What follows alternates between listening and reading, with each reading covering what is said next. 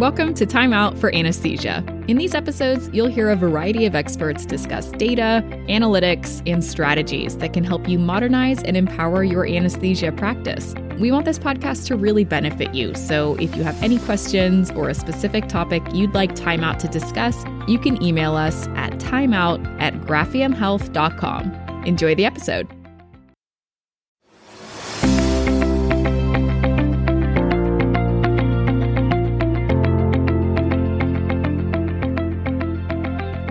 So there are a lot of different fields that you can track on your anesthesia record.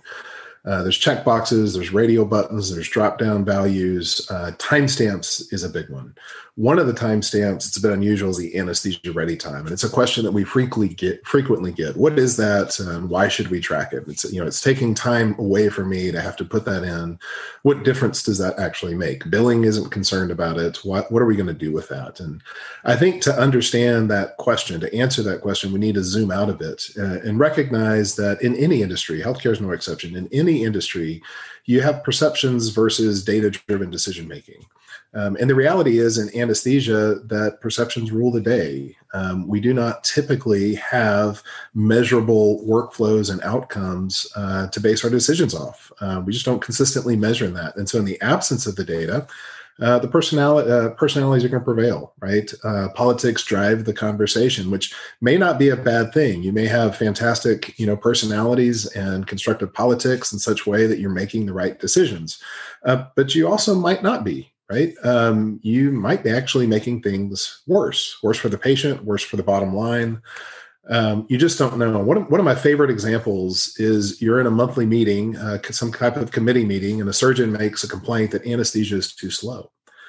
And you know, how do you respond to that? you know, a charge has been made. It's not a favorable, you know, uh, label.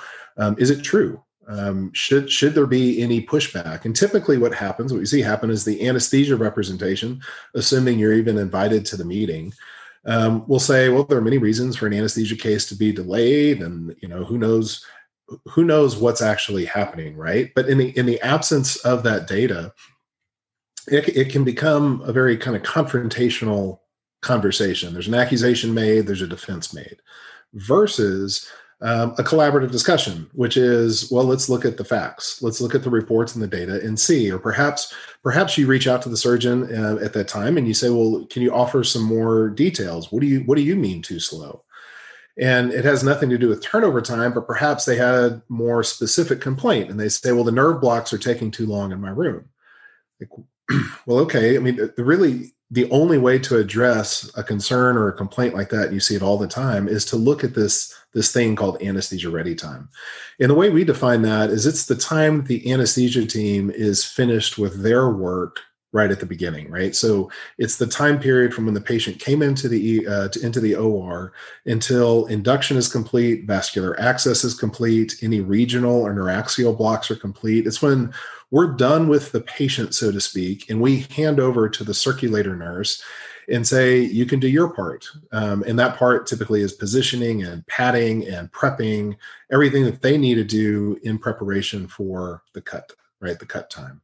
And so that that anesthesia time, if if you have that, um, then uh, you know we we can do a lot now we can offer reports uh, comparing anesthesia ready times across all patients when they did get a block and when they didn't get a block. If you want to, you can aggregate just that one surgeon's cases to say for all of your cases, and say there's 40 cases, you know, here are the 20 cases with a block, and here are the 20 cases without a block. How do you compare their anesthesia ready time? What if we looked at a distribution of those anesthesia ready times for each of the 20 cases? what what happens what we see happening time and time again is the average block can take four or five minutes and so maybe 18 cases are four or five minutes but there are one or two cases that are outliers significant outliers maybe they take 15 or 20 minutes and it's those one or two cases that are informing that opinion at that meeting to say anesthesia is slow or nerve blocks are taking too long but once you have that measures, I'm sorry, once you have that timestamp and you have the reporting capability to look at those distributions, it changes the dynamic in the conversation. And now you can suddenly ask, well, here's here's the delay it's actually causing. Um, if if we look at the average across all of them, let's say it's five and a half minutes, The consequence of that five and a half minutes for those 20 cases is that we have increased patient satisfaction. We have a decreased length of stay at our hospital. They have decreased use of the PCA. They're quicker to ambulate. You know, all of the things that we know are the reasons we want to be doing regional blocks. But now the question became, comes to the hospital administrator about is that delay, that extra time worth the benefit?